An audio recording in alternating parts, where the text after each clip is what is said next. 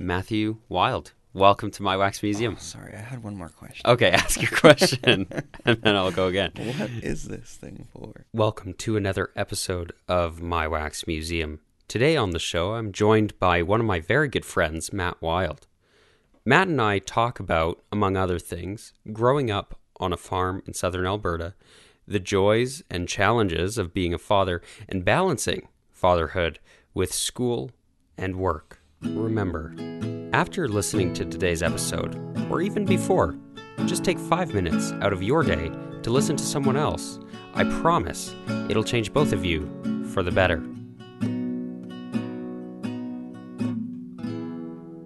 Matthew Wild, welcome to my wax museum. Thanks. um, so, so like I mentioned, we start off with how we know each other. Is there is there any moment where you remember us meeting, or uh, or any story you can tell from that? Um, I don't. I definitely can't remember for sure the first moment we met. Uh, I do have a vague recollection of going to your family home in Cranston as a new seminary teacher, Yeah. and all I can remember is walking up to your home and seeing a giant van in the parking lot, a big white van. But then I can't remember. Like I must have gone in your house, but I don't remember any. I don't remember. of that. I don't remember you coming over. Yeah, well, maybe I- I, I just, think I maybe I wasn't just creeped in your windows or You, something. you must but- have like knocked on the door. Nobody was home. I don't know. I I have no memory of that except seeing your van. Yeah. And then uh, I teach seminary for the Church of Jesus Christ of Latter Day Saints for my job, and I so I remember you coming to one of my. I don't. Sorry, I don't remember, but I know you must have been in one of my early classes, hmm but I can't specifically remember Yeah. any of those details. I just have lots of vague memories of Alex Williams in seminary. Oh yeah, I remember being in your class, and I remember uh, when I looked at you, I was like, "Wow, like this guy's an adult." You know, like you were my teacher. You're my teacher, and then and then I remember. I think it must have been I was 16 or something when I realized like. "Oh, He's not that much older than me. This he's only 28. That's actually something that's hit me lately. Is just Yeah. how young I was and how close in age I was to those first students that I had. Yeah. I'm almost as old as you were when you started. How old are you? I'm 24. Yeah, I was 26 when I Yeah. got here. Yeah. That's crazy. Isn't that nuts? right? oh, okay. Yeah. Yeah. Wow, I'm old now. Yeah, you're getting there. Hmm. Yeah. Yeah, no, so that was uh I guess that's how we know each other. And then we've always kind of been around each other since then. Um, cuz we went to church together as well. Mm-hmm. Um, and then I don't know, I tend to stick around the people I like. So uh so why don't you tell me then where you're from? Okay, so I was born in Raymond, Alberta, Canada, in an old hospital that doesn't exist anymore. It's Knocked down or repurposed? knocked down, gone. Okay. And then I was lived my entire life in Welling, Alberta, which is just outside of Raymond. I grew up in one house about two miles away from a farm that my dad worked on, and then when I was seven, we moved to being right on that farm. So, Okay. Yeah. And so did you work on the farm as well then? Yes. I remember I have memories of learning to drive a tractor when I was probably 10 or 11 years old. Really? And I can remember, yeah, driving these big industrial lawnmower rototiller things. And was that like on your own? Like when you were 10 or Oh, yeah. 11? Like Yep. you're on there riding Yeah, around? just driving around, doing farm work. And did you feel like that was unique when you were doing it? Or was it just kind of Um, no, life? not at all. Actually, that was just what because I grew up with. So it was a family farm. It went back to like 1902 or something. Mhm. It was formed, and so my great great grandpa and his son kind of started it together, and then three of my great grandpa's sons formed this farm together. Yeah. And so then there was tons of their descendants. So it was like a Hutterite colony, but we weren't Hutterites. And so so, I mean, I guess you grew up with a lot of family around yeah, then, eh? so there was cousins all over the place. That's what the point of that story was. Was that um, all my older cousins drove tractors and farm equipment at young ages, and so that's just what we did. We there was like a progression of like if you're a certain age, you can now drive this size of tractor, Right, right. This, this certain farm equipment. Yeah. Huh. And so, what? I mean, I guess why didn't you stick with it? Why aren't you Oh, there man. today? That's a loaded question. My goodness. Um, because I love what I'm doing right now too much. Hmm. That's the that's the short answer to it. I've battled with that my entire life and probably once or twice a year I still battle with that question Really? and think why do I live in a city? Why am I not living on the farm? Giving my kids the amazing life that I had when I was little. Yeah, I oh man. because I I know Yeah. seeing you and seeing your kids and stuff, like you're very much the small town vibe kind of people. Like you Yeah. like to just let them run outside and Yeah. do their own thing. Totally. And so, I guess because you you live in Chestermere, right? Yep. So outside of the city, city, right? So is that Right. like part of why you live So, out there? Yeah, Chestermere was our compromise Okay. that we made because my Cheryl, my wife, was raised in the Crowsnest Pass, which has like six thousand people in it total, Mhm. and spread out through a bunch of little towns. And so we both really love the small town mentality, the quiet, slower pace, the community feel. But we weren't willing to give up my job Right. and we weren't willing to have me commute for two hours a day Right. to to live there. Excuse me. So Chestermere was sort of the middle ground. It's only got twenty thousand people in it. It is technically a city in name, but Right. Right. it's pretty small town feel. So we drive our snowmobile down the road and oh, stuff. Oh, really? So, yeah. So do you feel like your kids get a the small town kind of lifestyle a Mm, little more? I no, I still feel like we're raising city kids. Really? Yeah. And how do they feel? Do you think that they're gonna turn out like, no, mom and dad, like, I love the city. You know, I'm gonna leave this little town and make it big. Uh, Ah, gee, that's a good question. Uh, I could see a couple of them embracing sort of the small city life, Mm-hmm. But I could see a couple of them being like, "No, we're gonna move to urban centers." Really? Well, I don't know. I go back and forth on that because I have others that I could see moving out into like the forest and Really? being hermits. So. Really? Would you move out into the forest? To Be a hermit? Absolutely, Really? in a heartbeat. Okay, so walk me through that. What does going out and living in the forest as a hermit look like? Right. Okay, hermit's too strong of a word. Okay, But I would want to or- live. I would want to. I would love to live off the grid. okay, As far as, uh, we're totally self-sufficient. We have we generate our own power. Um, we have our own water sources, and could even have our own food sources. yeah, gardening and hunting and fishing and whatever that sort of thing. But I still would want internet. right, right. and phones and I'll be like off that. the grid with an internet connection. Yeah, exactly. Right, so right. it'll be my own internet connection though. Right, well, right. not my own, but my own power will power that thing. So Right. somehow that would be awesome. So I love the area down by like Castle Mountain, Pincher Creek. Okay. kind of the foothills, but pretty close to the mountains, but pretty wooded. Man, if I could just someday retire out there and have a big truck Yeah. and a snow plow to get me out when it's like, you know, big snowfalls, that would be dreamy. And it- would Cheryl be on board with it? I think so. Yeah. Yeah. Well, I'll Some come days visit you. it would there. depend when it would. it depends when you talk to us. Okay. basically. Yeah. But yeah, we'd have to have a nice home where kids and grandkids could still come visit. And Right. we're not talking like log cabin, Right. you know, no running water, like outhouse kind It of. It would be luxury.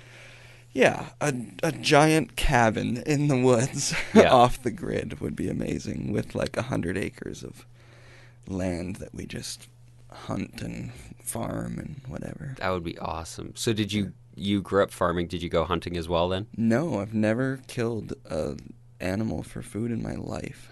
That Nor, Boggles my mind. Nor, I don't think. Let me just make sure I'm not lying. I've killed lots of small rodents oh yeah, I've I've heard. and some good stories there. Um, but no, I've never eaten an animal that I've killed. Really? Nor have I ever caught a fish. That is wildly surprising to me. I, yeah, it's my goal to change that. I want those are skills that I want to Yeah. develop. Huh. I'm actually we're paying a woman in our church congregation to uh, teach my oldest son and I to fish this summer.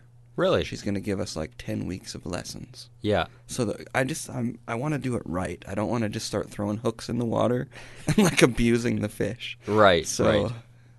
I'm I'm hesitant to just start doing stuff like that without knowing what I'm doing. So- Right. Right. Well, I think that's the right way to go about that. But that's really surprising to me. Like, Yeah, I know cuz I'm so manly. I get it. well, I mean, uh, you've had so many opportunities. You grew up true. in southern Alberta. That's true. Yep.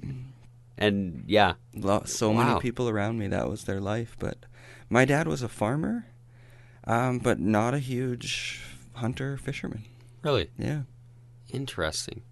Huh. yeah Well- my, my mom grew up in calgary so she was not she in that hunter fisher culture either so, Right. yeah So why don't you tell us some of the stories where you killed smaller animals not for food? this could come back to haunt me someday I think later. enough people know already.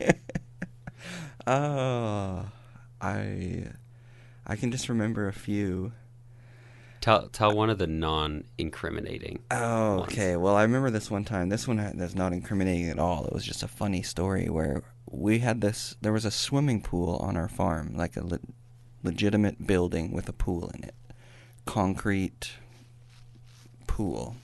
And outside of that pool, there was a trampoline, and that was like where we played all summer. And so I remember one night we were sleeping out on the trampoline with a whole bunch of cousins, and one of my cousins, Mark, had a pet raccoon named Waldo. really? yeah, so- Like an actual pet. like an actual pet. I can't remember how we caught him or found him, but yeah, it was this little pet raccoon, Waldo, and we were laying out on the tramp one night, and all of a sudden there was this orange fireworks display up above us, like 20, 30 feet up in the air. And we were so confused. We were like, what's going on? It was uh, just like sparks flying everywhere. And so we went over, and it was a power pole with like a transformer or something Oh, on the okay. top of the pole. And we went over to the bottom of the power pole, and there, at the bottom of the pole, lay Waldo, the raccoon, who had somehow climbed up the power pole and electrocuted himself at the top of this pole. So that was a. I it was traumatizing for Mark. I don't. We all just kind of Shrugged. and- shrugged and kind of were like, "Wow." I don't want to say laughed, but but we- weren't as we're bothered. shocked by the moment, and we're just Right. like, "Wow, that was weird." kind of. Poor Mark. What are the odds of Waldo electrocuting himself while we were sleeping here? You know. So Wow. yeah, that was a good one. There was another time that a family of raccoons ran across the road. Yeah, I remember that I was one. driving my parents' 12 passenger van with a bunch of friends, and for some reason it just felt like the right thing to do in that moment to run over those raccoons.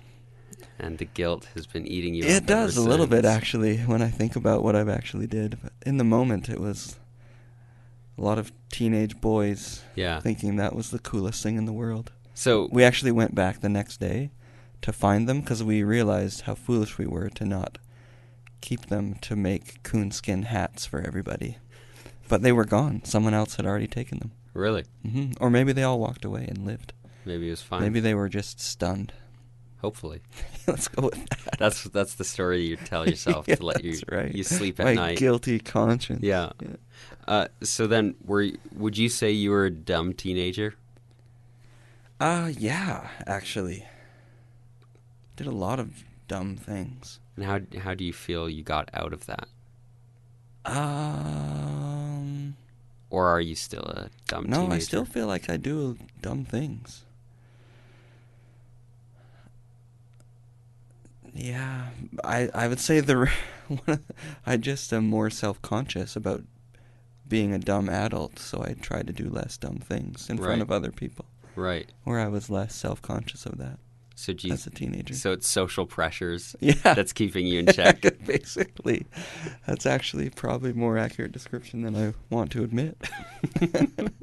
so okay, uh, so you grow up and uh, and the pressures of the real world, now living in a city, Hmm. uh, get to you, and now you're an adult. What's it like being an adult in you know with the heart of a stupid teenager, trying to do adult things and and be a grown up?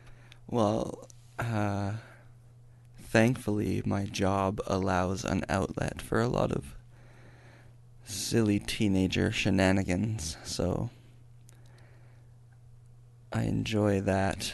Um, yeah, so I don't know. I maybe made it sound like a harder challenge than it is. I think I separate my adult self and my teenage self Yeah. pretty pretty easily. Um, yeah, I don't know. So, um, so then growing up though, and and uh, becoming an adult, what were some formidable experiences that you had that that kind of turned you into the person you are, Hmm, formidable. or if that's the right word? That okay. Experiences that made me who I am today. That's what we're going for. Yeah. Okay. Um, I actually think one of the things that has maybe shaped me more than I think about is the fact that I, when I was born, I have a cleft lip and a cleft palate. And so there's always been a element of self-consciousness, or I shouldn't say there is. There's not really any more at all. Um, but there always was, kind of growing up. I was always sort of wondering what people were thinking about me, and that's probably more typical than I make it sound for others. But Mm-hmm. and I think I felt a little bit more empathy towards people who didn't feel like they fit fit in because of the way that they looked or Right. acted or dressed or something like that. And so I think I was generally a fairly uh, nice person. Like I wasn't mean to a lot of people growing up. Yeah. So I think that has shaped me in some ways. Interesting. Um, I just, I actually just genuinely like being nice to people. Yeah. I ju- I just Yeah. like making people feel good about themselves, and I think a lot about um, what other people are feeling or thinking, and I, I actually probably worry about it too much. Um, in like, I try to be over accommodating, and over- I'm always like, in the back of my mind, I'm always trying to think about what other people are feeling and thinking. So Right. Right. that shapes a lot of what I do. And so may, maybe explain uh, what a cleft lip and cleft palate. Oh, okay. means So cleft lip and cleft palate. When your brain and when your face and body are forming, your head kind of forms from the back to the front. This is like in the womb.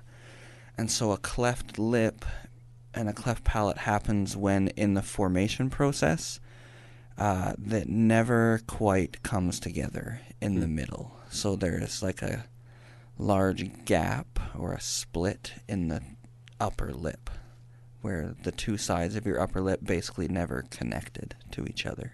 Interesting. And so the palate is the same thing, but you don't really see it so much because it's on the inside. right. It just leaves a large crevasse in the roof of your mouth. I don't know what the right word is. So, yeah.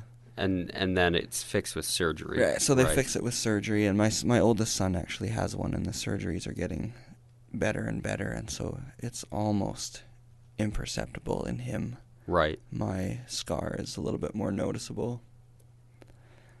From, uh, yeah, they just had different procedures when I was little for how they repaired it. so, Right. Yeah. Interesting. And so that kind of opened you up to being more aware of other people's Yeah. feelings, you think? Yeah, I also have a couple memories of well, of being very self-conscious about it, Hmm. but trying to not feel like I cared. And trying to put off the that aura of like, oh, I don't care, you know, just like whatever, Right. but on the inside really caring. Yeah. and like, oh. And so I remember this one's not I guess totally related to that, but I remember picking out my first pair of glasses in grade 5. And I literally took the first pair that they put on me and just said like, "Oh yeah, yeah, those are cool. Like I don't even care." Like Really? and they were like the ugliest, most hideous glasses ever, which actually look a lot like the ones I wear today. Really? Yeah. But in, as a grade five student, I remember just picking them and just being like, "Oh yeah, yeah, those are totally cool. Like I don't really care." Yeah. And then so a similar experience with the cleft was when I was 12 years old. Would have been about the same age when I was at the children's hospital and I had like three or four surgeons staring at me. And they were kind of analyzing the repair job that was done on the cleft. Yeah. And they were like, "Yeah, yeah, it's pretty good." But they said like we could actually take a little bit from the left side of your lip and move it to the right side of your lip to like even it out a little more. Huh. And I remember just being like, "No, no, no! Like I don't, I don't even care. Like whatever." Really? know? and so, but then looking back, I've always been like, "Why didn't I do that? like I could have just, they could have evened out the lip." And Interesting. yeah, so I had this weird self consciousness, but a desire to not look like I was self conscious at all. Yeah. So, Interesting. Hmm. Yeah, it, you know, I, I feel like that's a pretty standard thing for people to Yeah. to feel like, you know, to to feel like, oh no, I gotta I gotta play it cool. Like I can't be self conscious about this. Yeah. Whereas really, everybody's got a million things yeah. that they're like, oh, did they notice? Did they notice? Like, oh, my shirt is kind of, you know, a little wrinkly today. Like, I hope nobody will notice. Yeah. Or, you know, oh, my haircut wasn't quite right. You Yeah. know. Um, so, I guess because you you said that now you're kind of more comfortable with Mhm. it. Yeah. What's what's made you more comfortable with it? Uh, hmm. I think I actually uh, I I feel like I've kind of owned it now a little bit and it's Hmm. like I wouldn't want to not have a cleft lip and palate because it's because it's who I am. Like I feel like it's a part of my identity. Right. It's like this is I have a scar on my face. Like it's Right. just and that's how people know me and see me and whatever. And so I almost I kind of like it in a, in that sort of way. Huh. The other thing I think that's helped is sort of what you were just talking about is I remember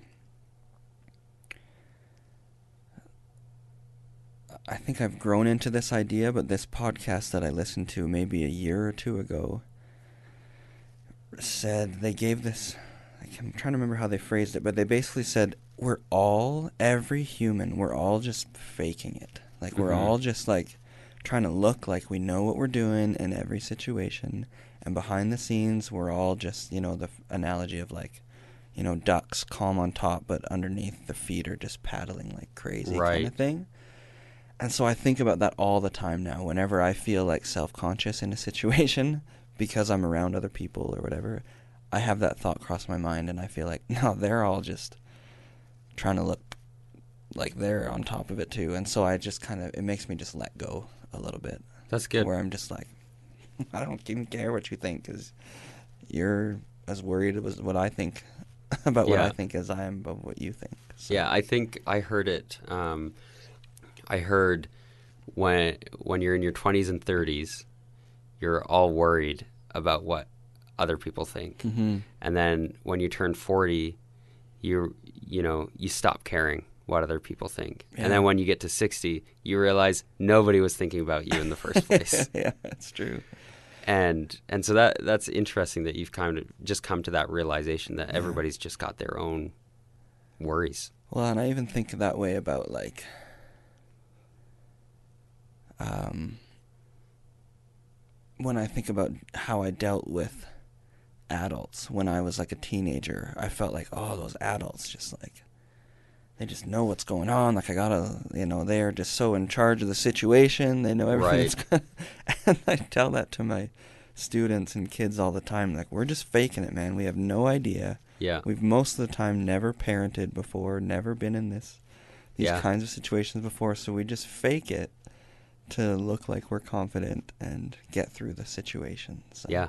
I really I think we're all just faking it. Yeah. Getting through life, trying to not Fall look- apart. fall apart and look ridiculous. And I, I mean, I guess with people faking it, at least they're trying. Yeah. you know, like we're we're here and we're trying to, you know, put off some aura that we know what we're doing. Hmm. Uh, so here's a question for you: uh, Being a dad, Hmm. uh, with your oldest son having a cleft lip as well, Yeah. Is it something that you see him struggling with? Is that confidence on that, or does he really not care? Hmm, I should probably talk to him about that. uh, yeah, I don't know. He seems pretty self-confident, Yeah, but yeah, that makes me question like and think back like maybe I put off that same maybe he's just putting off what I was trying to put off. right, right. Yeah, and I don't know how you get a 10-year-old to really self-reflect and analyze if they're in that mode of Right. trying to like Yeah, no son do you Totally feel unaware. are you do you feel self-confident oh yeah oh yeah i'm totally self- you know Right. like if they're in that mode of trying Right. to put on that's that's a tricky thing to get a kid especially to be self-aware of Yeah. So, uh, that what is what is it like being a dad? hmm. Yeah i was just thinking about that. Yeah. um uh we're, we're all just faking it. It's it's amazing and it's fun but it's we're all just winging it as we're going through this experience. And that's what i literally feel like that every day. I'm like okay i'm going to learn how to discipline a 10 year old today Right. how are we going to do that i don't know let's see what happens Right. that's what every day that's what we wake up and do is we wing it through that but it's been interesting i think about the way we parent our kids mm-hmm. and I for sure think, wow, I put more pressure on Aiden, my 10 year old, than we've put on other kids. I think because I I see so much of myself in him. Hmm. I think he's the one of our four kids so far that just looks like me and acts like me the most. And so I try to like all the things that I remember about my childhood that I didn't like, I'll try to like fix in him somehow or Right. teach him somehow to like not struggle in those ways or whatever. And how does he react to that? Oh, it's great. Yeah. Actually, he's a he really is like a wonder child. And I don't say that because I've just now said he's the one that's the most like me. Right.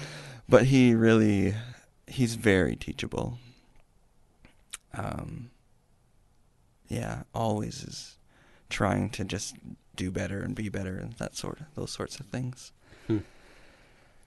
So yeah i wish i could think of a specific example right now but i can't i just know that i catch myself often being like oh i'm being extra strict or extra hard on him right now in this moment because I'm seeing my past self in him. Right. Yeah.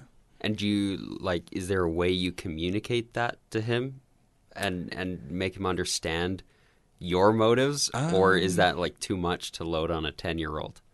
Uh, I don't. I think I should probably do more of that. I guess, to be honest, in those moments.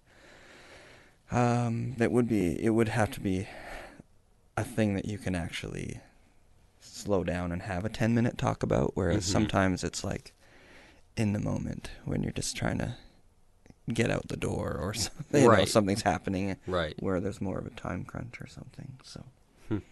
yeah. Interesting. So, what's the most Hmm. challenging thing about being a dad? Hmm. Most challenging thing. Uh oh, now I know. Uh, I think for me personally, it's balancing the work, church, dad life, and the and making sure that I'm giving the kids the time that they need because I feel pulled to be a good employee. I really want to teach seminary really, really well Mm-hmm. and to be excellent at it and to give students a great experience. And I want to do well in the things I do in my church service and activities. I want to, you know, be helping people in those ways. And so I'm really pulled those ways. And so I really feel like there are times where I have to force myself to stop doing those things because I'm like, no, no, no. There, there should be no higher priority in my life than making sure that my kids have a great upbringing. Hmm. And so, yeah, I have to pull myself away sometimes to make sure that I'm doing them all at the right balance. Right. Because I, I mean, that's a big challenge. You have to go to work so that you can feed your family, Right. right? But you also have to make sure that you're there for your family. Yeah, and I think part of the problem is that I, is that I naturally really enjoy my job, and I feel like I naturally am. Uh, well, I, I like to think that I'm successful at my job. I beat myself up a lot, thinking the ways I could be better at it. But if I'm being honest and frank with myself, I'm like, no, I'm, I'm okay at my job. Like I'm pretty good at it, and I enjoy it a lot.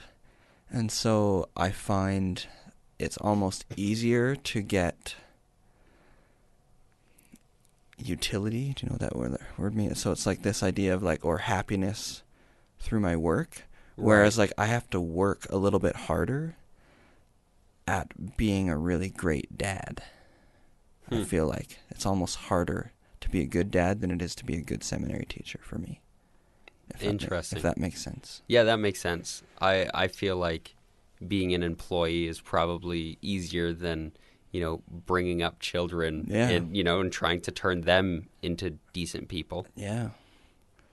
Yeah, my Cheryl always reminds me of this quote where she says that we are oh man, I'm going to butcher the quote now, but we are helping our children through the slow and tricky business of becoming themselves. Hmm. And I'm always like, "Whoa, that's so daunting." You know, like who are you? Who is, what is their true self and am I somehow ruining them because I'm mad at them in this moment right now? Right. I know I'm feeling impatient. Am I somehow, you know, demoralizing them Hmm. instead of being the champion and support that I should? So, but so fun. Right. Let me throw. I need to add that because I don't want to make it sound like there is no greater joy in my life than Right. when I'm having when I when I do feel like I'm being a good dad. There's no greater happiness. So tell me about that. Tell me about some moments you've had where you're like, I'm nailing this thing. Right. Like I'm doing a great job. Honestly, it's most of the time when it's just like I just like play tag with my kids in our house and we just like run around. And I I'm just I feel so present in that moment. And those are those are the times where I feel like I'm really nailing it. Where I don't have my phone, I don't have work emails or church things on my mind, kind of in the background, but where I'm just 100% in whatever the moment is with my kids. Uh, and so, yeah, playing tag happens a lot at our house, actually. We run around uh, doing that. There are other times too where I'll just sit with my kids and talk for you know half an hour to an hour, and just those times are cool. And um, we like going on little family excursions too. Like the most recent one I'm thinking of, where I really felt that way was um, we went out to get a Christmas tree in the mountains, and we just we left everything behind. We drove out into the mountains, and we just walked around in the snow together and talked and laughed and then built a fire and roasted hot dogs and marshmallows and Hmm. I just think those are the moments that make a kid's life. That's awesome. Yeah. Yeah, I I mean I can imagine them looking back fondly Yeah. on those those moments. Yeah, and I hope that they'll remember moments I was like, oh man, I remember dad running around playing tag with us. Yeah. you know, and not, oh, I remember dad being really busy trying to get his master's courses finished. So he ignored me for that evening. Right. oh, shoot. That's not what I want. So, Yeah. That's interesting. Uh, it almost makes it sound easy to be a parent when you say, well, you you have to be in the moment. You know, Yeah. you just let other things go. Yeah. But it's so hard yeah. to let those things go. So is there a way that you like kind of get in that mindset and and let go of all those external things vying Hmm. for your attention? Um, I think this is going to sound. There's two things I would say. Um, number one is my email inbox is my to do list.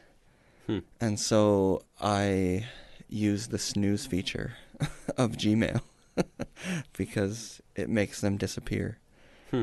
So if my if my Gmail to do list is empty, then I feel way more liberated to just be like, okay, I have nothing pressing on my time right now, uh, and so parenting my kids is the is the most pressing thing right now. And other times I'll just like drive home and there might be a ton of things on my mind when I haven't like been able to clean out my inbox or whatever, as lame as that is. Uh, where I'll just pull into the garage and I'll just sit in the garage for like one or two minutes before I go in the house and almost have a little self talk Hmm. where I'll just be like, okay, I got things on my mind. They feel important to me, but in the grand scheme of things, there's nothing more important right now than going in and walking into my house and just being present with my kids, with my family. Um, just being there. And so it's almost like this self coaching of like, okay, let it all go. It. I remember reading a story once about a guy who would walk home and there was like a tree outside of his house.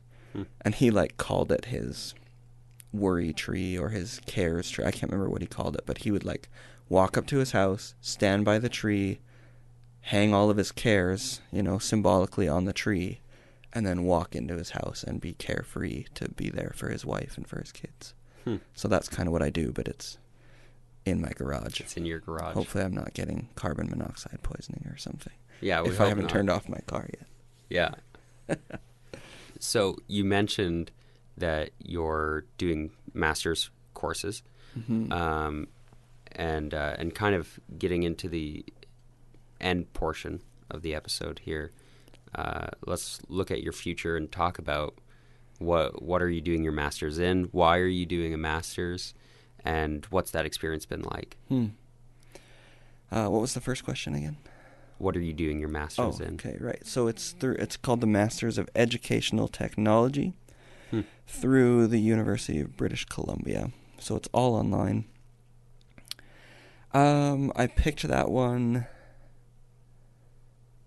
because it was all online. For one thing, I didn't want to have to stop any of my work. I didn't want that to be interrupted at all. And I just really liked this program actually. It also turned out to be one that was a lot cheaper than other courses, other programs, so that's a plus. Um yeah, I really just wanted to find a master's that focused on uh the the future of education, I guess, and Hmm. the, and so I figured that technology is the probably the easiest way to look at that. Um, yeah. This one, I looked at a few other ones, but this one just seemed. I read all the course descriptions, and this one seemed to line up with what I really wanted.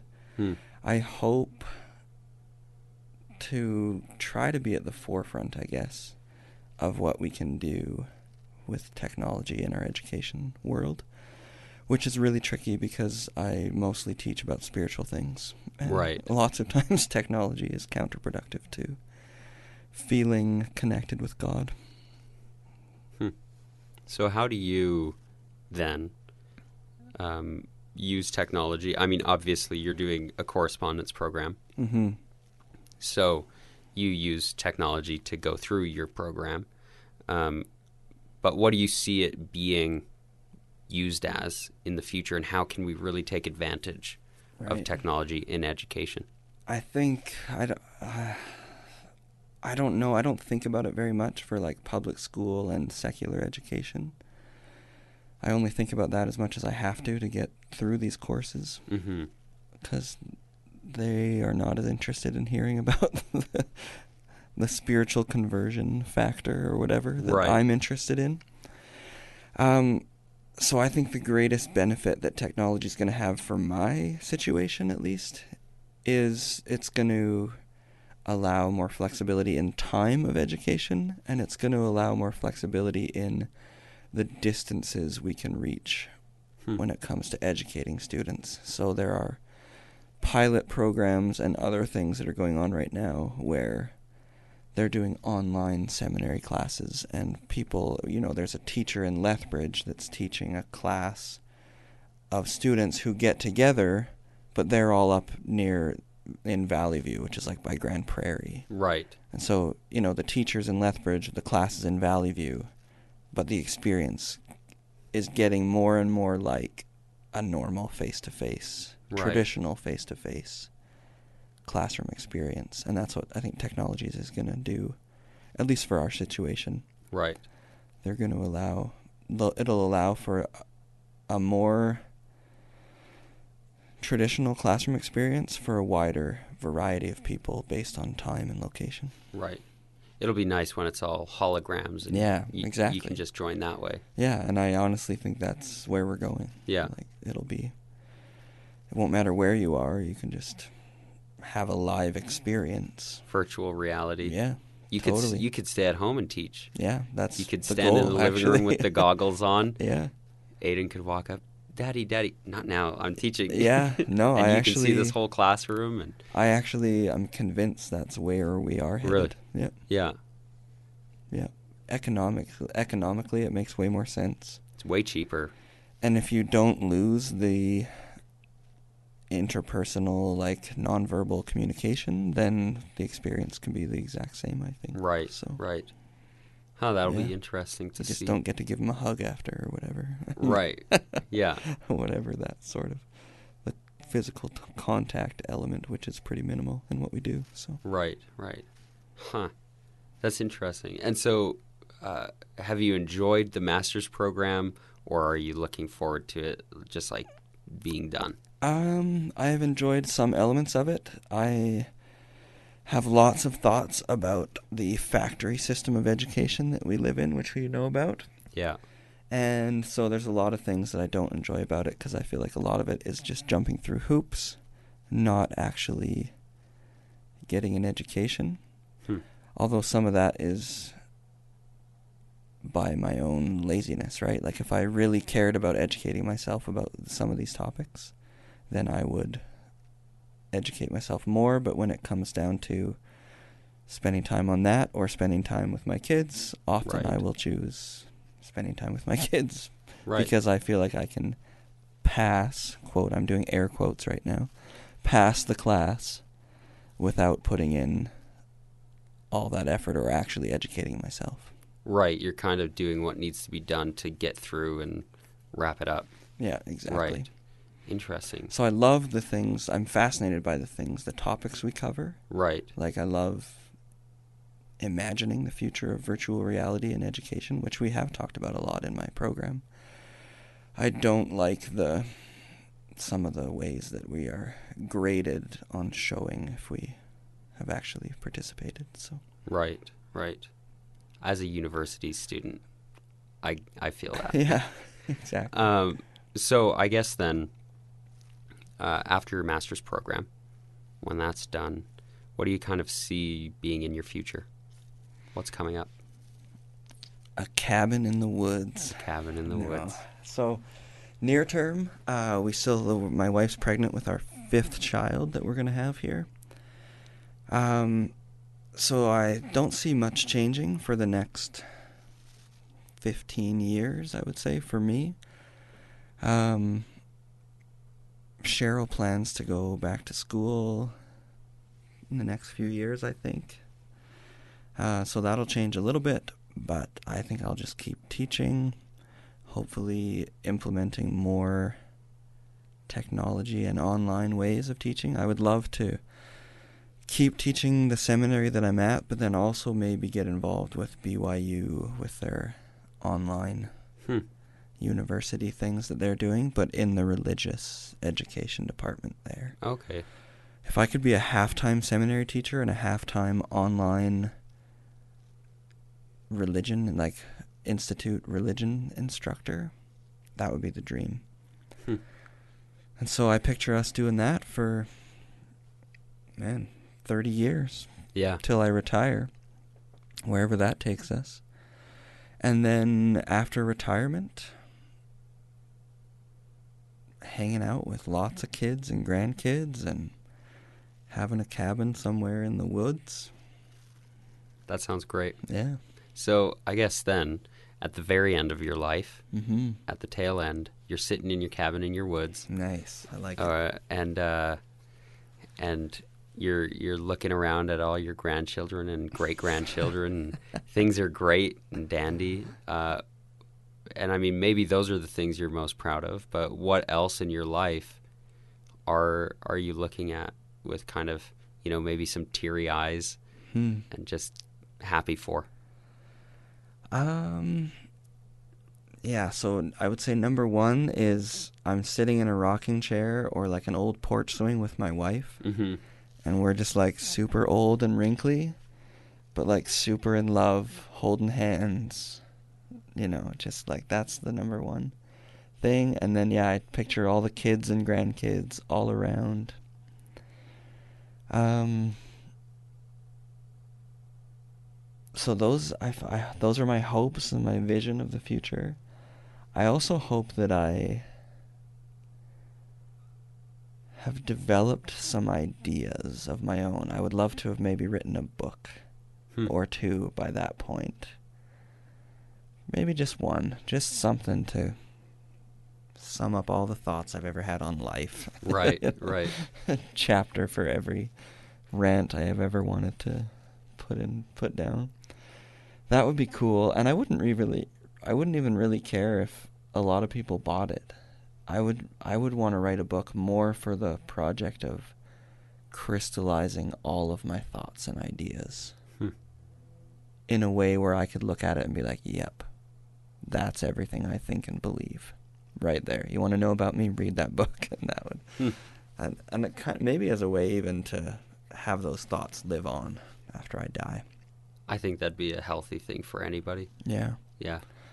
Um. So that would be really cool to have written that all out. I would have liked to look back and feel like I developed some scholarship in my field as well. To feel like I was successful at that. Uh, but I think the biggest other thing is that I would hope that I would look back, and I actually have saved a class roll from every class I've ever taught. Really. Yeah. And so I, I would love to have just a giant file full of those. Yeah.